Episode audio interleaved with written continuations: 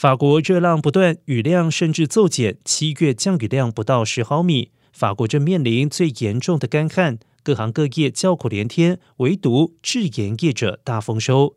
位在法国西北部葛洪德地区的盐田，今年海盐的年生产量是以往年产量的两倍。制盐业者表示，产量就要破纪录了。过去十年的平均产量为一点三吨，而目前已经超过了二点五公吨。法国海盐在美国每公斤的交易价格为一百美元。